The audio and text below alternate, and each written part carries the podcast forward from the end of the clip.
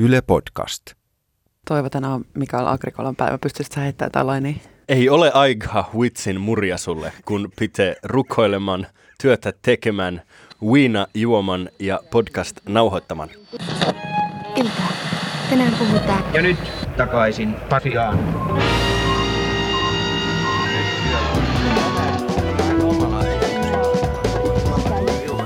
Oikein hyvä Mikael Agricolan päivä kaikille. Minun nimeni on Toivo Haimi ja tämä on Takaisin Pasilaan. Ja mä olen Marjukka Mattila. Kuuntelemasi mediatuote on uutispodcast, jossa me käydään läpi lähiaikojen tärkeimmät uutiset ilman sitä rasittavaa pönötystä, vaikka ääneni juuri hieman tässä nyt pönöttikin. Tämä ei ole yksisuuntainen ohjelma, vaan sinä voit osallistua tämän podcastin tekemiseen lähettämällä meille WhatsAppissa viestiä numeroon 044 421 4823. Pistä meille tekstiä, kuvaa, ääntä tai vaikkapa videota viestillä. Tänään piti puhua siitä, kuinka korona vaikuttaa tuohon valtiontalouteen tai vaikka siitä, kuinka korona vaikuttaa liikenteeseen tai kuinka korona vaikuttaa pääseeseen tai miten korona vaikuttaa podcastien tekemiseen. Mutta ihan suoraan sanottuna tämä koronavanne alkaa tässä pikkasen jo kiristämään. Ainakin mulla päätä.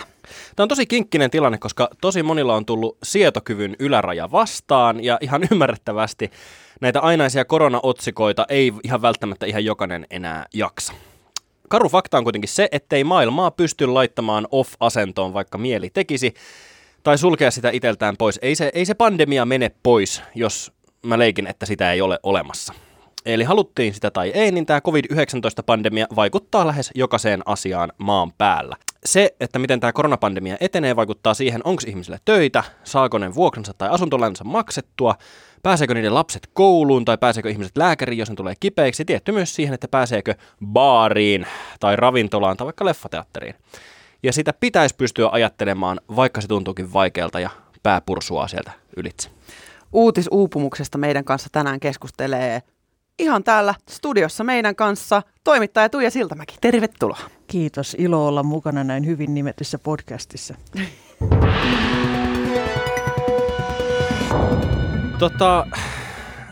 Ihmiset, varsinkin meidän ikäiset, milleniaalit, retkut, on väsyneitä koronauutisointiin. Melkein poikkeuksetta mä saan ihmisiltä samansisältöistä kommenttia, vaikka tästä meidän podcastista, että ei kai taas sitä koronaa, miksi aina vaan sitä koronaa, lopettakaa jo sen koronan käsitteleminen. Tuija ja Marjukka, ootteko te itse jo ihan täysin kyllästyneitä tähän? Niin, no, kyllä tässä ennen pitkään varmaan itse kullakin tulee se vaihe, kun alkaa pikkuhiljaa toivoa, että saisi koronan, ettei tarvitsisi tehdä koronasta uutisia. Itse on toistaiseksi voinut sekä fyysisesti että psyykkisesti ihan hyvin. Mutta eikö siitä saisi ihan hyvän toimittaja testaa jutun, että sain koronan, tältä se tuntui? No kyllä, aivan varmasti. Ehkä siitä voisi tehdä jopa Tube-kanavan. Mulla ainakin kisaväsymys selkeästi vähän painaa tässä, mutta sitten kun mä rupean miettimään sitä, että oliko mun elämä jotenkin todella merkittävästi erilaista, että pyörinyt tuollaisessa milleniaalien touhuissa, niin perse, en mä käynyt missään anyway. Eli niin. Se on ihan samaa rataa käynyt, vaan nyt on vaan tämmöinen, okei, maailmanluokan huoli tässä, mutta ihan samaa rataa mulla menee edelleen. Niin, mä olin aika pitkä tässä pitkään joitain kuukausia freelancerina ja enimmäkseen siis istuin himas ja kirjoitin juttuja tai kirjoitin kirjaa ja ainoa ero nyt siihen, mitä niin kuin tässä koronan aikana työllistymiseen on olemiseen on vaikuttanut, on se, että mä oon laihtunut, kun mä en ole voinut käydä dokaamassa. Toi on muuten semmoinen, että monethan puhuu nyt kauheasti, että on tämmöiset koronakilot päällä. Joo, ei tosiaankaan. Musta on aivan uskomattoman hyvän näköinen kesä mennessä. Ja sä et voi enää käydä jääkiekkoakaan pelaamassa ja saamassa turpaan. Niinpä. Pitää ottaa turpaa ihan itseltään himassa. Mä juttelin eilen puhelimessa Jyväskylän yliopiston journalistiikan professori Mikko Villin kanssa uutisväsymyksestä. Mikko tutkii itse tämmöistä käsitettä kuin news avoidance, eli uutisten välttely. Ja kysyin tältä Mikolta, että miksi ylipäätänsä vältellään nyt tällä hetkellä uutisia. Ja Mikolla oli tällaista sanottavaa tutkimukseen pohjaten. Uutiset ahdistaa, tulee bad mood, negatiivisuus ja vie fiilikset. Tunnistatteko? Joo, Aivan jatkuvasti. En mä lue ikinä mitään uutisia. Niitä pitäisi tässä tehdä, mutta ei silti jaksa. Eli siis onko tässä niin sanottu Paula Vesala-ilmiö, eli että älä tuu droppaa mun tunnelmaa just uutiset? Näin. Just näin. Mikko myös sanoi, että uutisten polarisoituminen ja aiheuttaa sitä, että ei uutisia enää luoteta, ja samaa tekee myös fake news. Mikko myös kertoo, että milleniaalit, eli me, kärsitään semmoisesta uutisvyörystä. Eli jos me avataan some, niin sieltä joka tapauksesta, vaikka menisi ihan vaan Facebookiin, niin sieltä vyöryy niitä uutisia. Sen takia niitä uutisiin ei itse asiassa mennä, koska ne tulee meille automaattisesti. Ennen oli toisin, ennen oli aamulla lehti, illalla Arvi Lind. Ja kunnollista. Se oli kunnollista, se oli juurevaa. Mikko on nyt mukana keväällä julkaisemassa tämmöistä laajempaa tutkimusta tästä aiheesta, ja mä kysyin, että keitä ne on, jotka välttelee uutisia. Mikko sanoi, että uutisia välttelee ne, joilla on matalampi koulutustaso.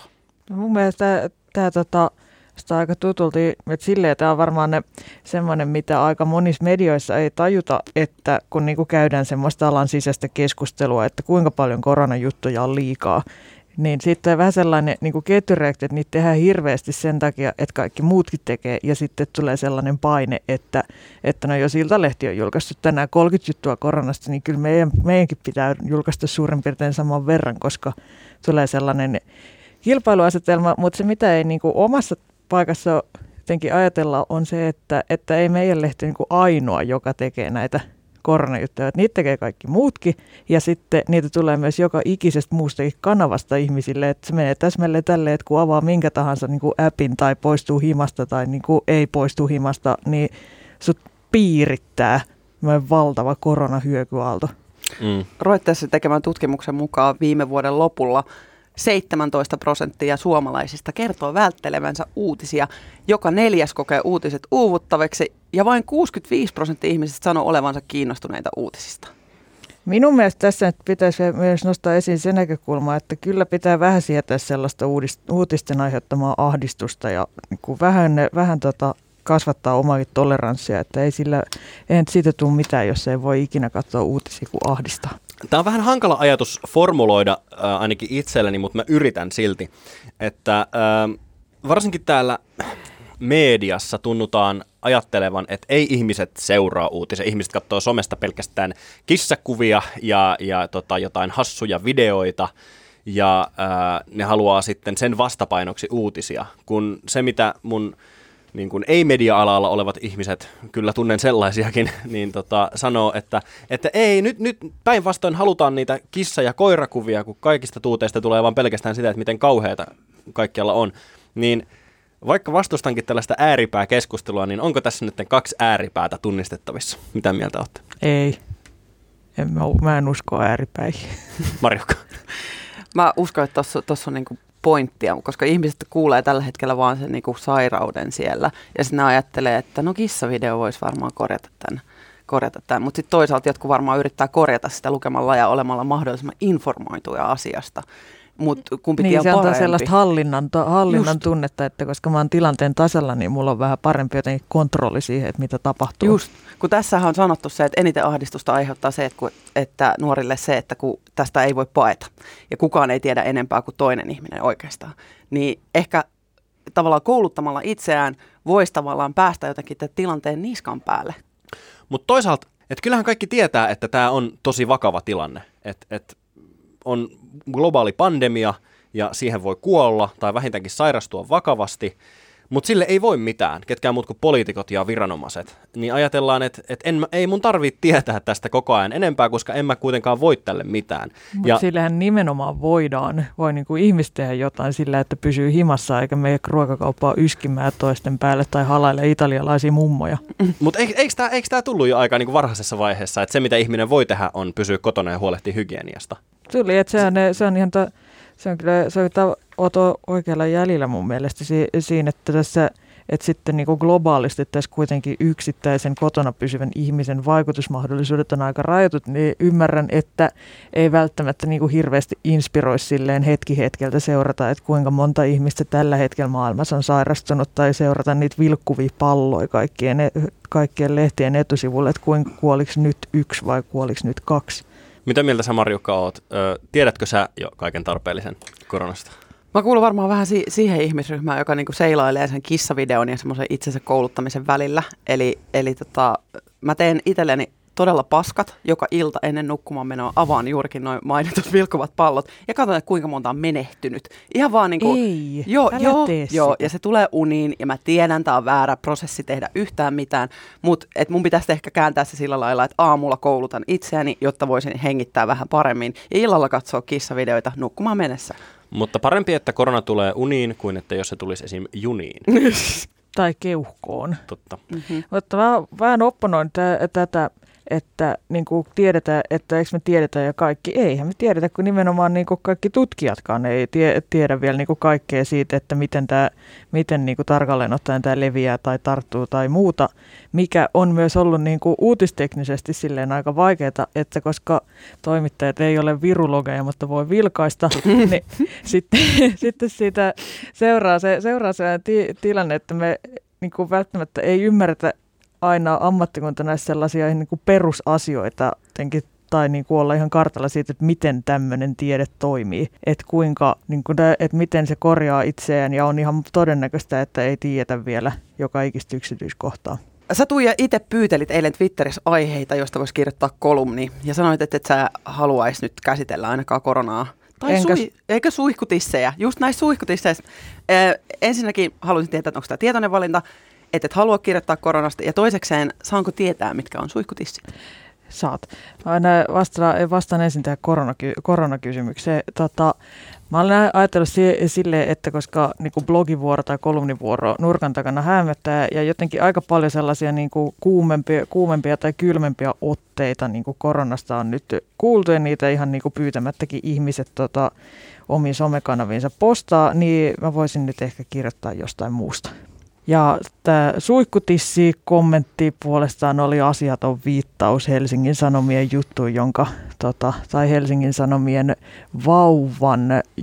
vanhaan juttuun, jossa kerrottiin siitä, että suihkutissit on monelle imettävälle ihmiselle vakava ongelma. Ja kyse on siis siitä, että niistä suihkuaa hallitsemattomasti asioita. Okei, mä ajattelin, että tässä on joku seksuviba, että niin mennään ottamaan kuvia suihkuun, jolloin seksikät tissit suihkussa. Niin, seis. Kyllä siis suihkutista varmaan jonkin fetissi on, ja mä en ollenkaan tuomitse sitä, mutta anna nyt ihmisen puhua tisseistä, Toivo. Näinä vaikeina aikoina. Ei tehdä nyt tästä ajasta vaikeampaa kuin tämä on jo. Olikohan muiden kriisien aikana ihan tämmöistä vastaavaa tilannetta, että esimerkiksi 80 vuotta sitten, että tämä talvisota uutisointi tuolla putkiradiossa tympii jo. Laitanpa sen sijaan savikiekon soimaan gramofoniin ja painunpa pussin perälle vetämään pervitiiniä, että tämä unohtuisi tämä tilanne. Siis mä teen tälläkin hetkellä. Ei kun tällä hetkellä sä olet vieraana podcastissa. Pitää ottaa vähemmän pervitiiniä. Tiedetään huomenna ainakin, mitä pääsiäisenä tehdään. Kyllä.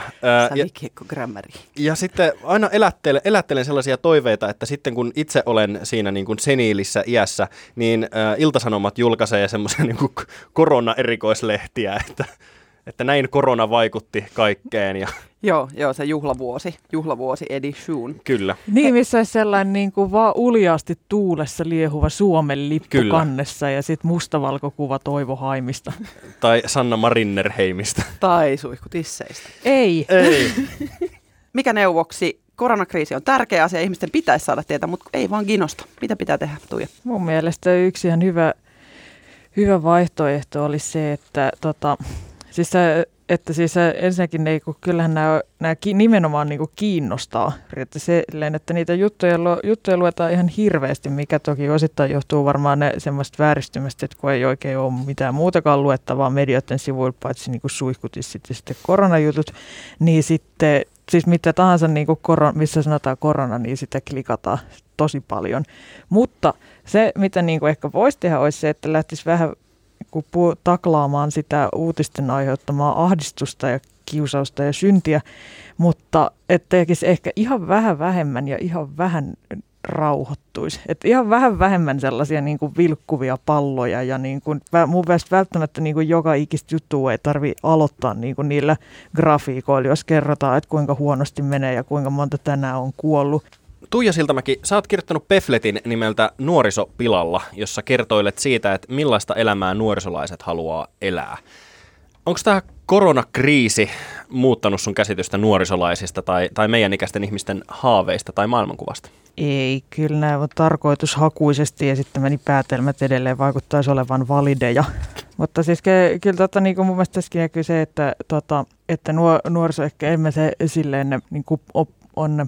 voiko sanoa, että polarisoitunut, mutta niin kuin jakautunut eri ryhmiä siinä mielessä, että niin kuin tässä aiemminkin viitattiin tähän tutkimukseen, jossa niin kuin uutisia vähemmän seuraa vähemmän koulutetut, niin kyllä tässä niin kuin näkyy myös se, että sellaiset, ei sit laita nyt täällä lainausmerkkejä sanoen ympärille, tiedostavat nuoret jakaa ja lukee uutisia kyllä tosi paljon ja myös ahdistuu niistä.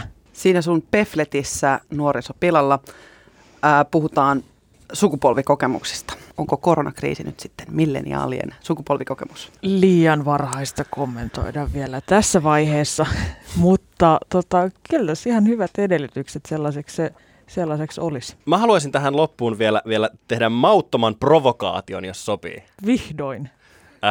Se, että ihmisiä ahdistaa uutiset ja ne mieluummin katsoo vaikka niitä kissakuvia Instagramista tai sitten seuraa uusia 3D-animoituja demonimuumeja Yle Areenasta, niin se on oikeastaan ihan hyvä asia. Että antaa lasten ja lasten mielisten katsella viihdykettä, niin aikuiset saa rauhassa keskittyä uutisiin ja ajankohtaisaiheisiin. Ja sitä paitsi tyhmille ihmisille on varmaan ihan mukavampaa elää silleen, että ei tarvitse ajatella ikäviä uutisia. Ootko Tuija samaa mieltä? No ihmisenä, joka on katsonut just hiljattain kaikki 6 kautta sinkkuelämää, niin on kyllä yksityishenkilönä varsin vahvasti samaa mieltä, mutta uutistoimittajana on tietysti syvästi järkyttynyt ja surullinen tästä sun lausunnosta. Mehän paketoitiin tälle päivälle vielä tämmöinen pieni uutispääsiäismunaherkku, jota voitte sitten sulatella tuossa muutaman päivän. Tässä siis muita pinnalle pulpahtaneita juttuja. Liittyykö tähän jonkinlainen munavitsi? Mä toivoisin, mutta mä en saa kuulemma käyttää munasanaa tässä studiossa. Anteeksi. Viime päivinä isoimpien tiedotusvälineiden otsikoissa on toistunut sana kehysriihi, ja sehän ei tosiaan kiinnosta ketään. Se on kuitenkin todella tärkeä juttu, ja sen pitäisi kyllä kiinnostaa, eli kehysriihi on tosiaan kokous, missä maan hallitus, eli poliitikot ja ylimmät virkamiehet kokoontuu päättää, että kuinka paljon valtio käyttää rahaa ja mihin. Toisin sanoen siinä päätetään valtion tuloista ja menoista. Nyt tällä viikolla pidetty kehysriihi on aika poikkeuksellinen, sillä koronapandemian takia talous on mennyt ihan kuralle. Sitä sitten hallitus yrittänyt korjata iskemällä pöytään mojovan 4 miljardin euron ylimääräisen budjetin. Tähän 4 miljardiin kuuluu esimerkiksi 600 miljoonaa hoitohenkilöstön suojavälineisiin ja lääkkeisiin, 1 miljardi euroa yritysten tukemiseen, 2 miljardi menee ihmisten toimeentulon eli perusturvan ja ansioturvan tukemiseen ja kunnat saa lisärahoitusta noin 1,5 miljardia. Ja lisäksi hallitus aikoo tukea muun muassa viranomaisia ja kulttuurialaa. Mä en jaksanut kuunnella mun puolellani. Aina kun tuo kehys ei kuulu, niin kuuluu semmoinen kone meneekin. Samalla kun valtion menopuoli jatkaa kasvamista, niin tulopuoli tietysti tyrehtyy, kun talous ei pyöri. Siksipä nääkin satsaukset rahoitetaan velkarahalla. Valtiovarainministeri Kulmuni on arvioinut, että Suomi ottaa tänä vuonna yli 10 miljardia euroa lisää velkaa, eli pikkasen vähemmän kuin mulla. Mennään eteenpäin, mennään someen yllättäen. Jodelin käyttö on kasvanut 5% sen jälkeen, kun hallitus julkaisi ensimmäiset suositukset koronaviruksen leviämisen hillitsemiseksi. Ja koska me tiedetään, millaista anonyymi keskustelu voi olla Jodelissa, niin nyt jos koska siellä on tarvetta myös luotettavalle tiedolle. Jodel tarjoakin nyt verifioituja tilejä asiantuntijatahoille, muun muassa viranomaisille ja yliopistoille. Nyt esimerkiksi Kela on mennyt Jodeliin vastailemaan käyttäjien kysymyksiin, mutta ei Anssi Kela, vaan Kela. Onneksi siellä ei voi tehdä sellaisia hirveitä videoita niin kuin TikTokissa. Ai niin, se hygienia-räppi. Ei nyt mainita mitään nimiä tässä. Okay. Mennään vielä katsomaan, että mitä tapahtuu tähtilipun luvatussa maassa, eli Amerikan Yhdysvalloissa. Nimittäin siellä tapahtuu seuraavaa.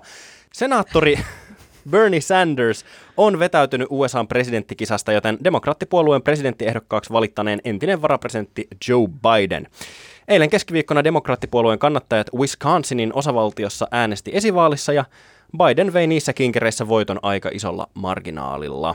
Tästä sitten Sanders veti omat johtopäätöksensä ja totesi, että voittaminen vaatisi melkoista ihmettä, ja siksipä Sanders on nyt lopettanut kampanjansa. Kansa on kuitenkin nyt toivoisit puhunut, eikä Berniestä tuu ehdokasta presidenttiskapaan marraskuussa. Ellei mitään ihmettä tapahdu, niin vastakkain marraskuun ensimmäisenä tiistaina ovat istuva presidentti Donald Trump ja demokraattipuolueen presidenttiehdokas Joe Biden. Hei, kiitokset kun kuuntelit tätä Takaisin Pasilaan jaksoa. Mä oon Marjukka Mattila ja kiitos Tuija Siltamäki, kun pääsit paikalle tänään. Kiitos, tämä oli kunnia. Yes. Hei, lähettäkää meille WhatsAppia tänne studioon. Me haluttaisiin mielellään tietää, miten menee, miltä pääsiäinen vaikuttaa, miltä nämä uutiset vaikuttaa, onko ahdistusta. WhatsApp tänne on 044 421 4823. Ja sinä, joka lähetät kaikenlaisia somehaasteita tähän numeroon, niin lopeta välittömästi. Minun nimeni on Toivo Haimi ja kuuntelet meitä seuraavaksi ensi viikon torstaina. Me siis pidetään yhden tiistain mittainen breikki, koska maanantai on pyhä eikä me silloin ehditä valmistelemaan jaksoa. Sen jälkeen kyllä joka viikko tiistaisin ja torstaihin tilaamme meidät Spotifyssa ja lisäämme meidät suosikiksi Yle Areenassa painamalla sitä pikku sydäntä siellä ohjelman vieressä. Niin voit kuunnella meitä silloin, kun uusia jaksoja aina tulee. Ja toistan, ensi viikon tiistaina ei jaksoa. Just näin, eli sulla on enemmän aikaa sitten taas seurata meitä tuolla median puolella, eli sosiaalisen median puolella. Mä oon Marjukka Vilhelmina ja tuo toinen tuossa on Toivo Haimi, seuratkaa meitä. Pysykää turvassa ja muistakaa käyttää käsidesiä. Se on moro. Niin, hyvät kuuntelijat, minkä opimme tästä?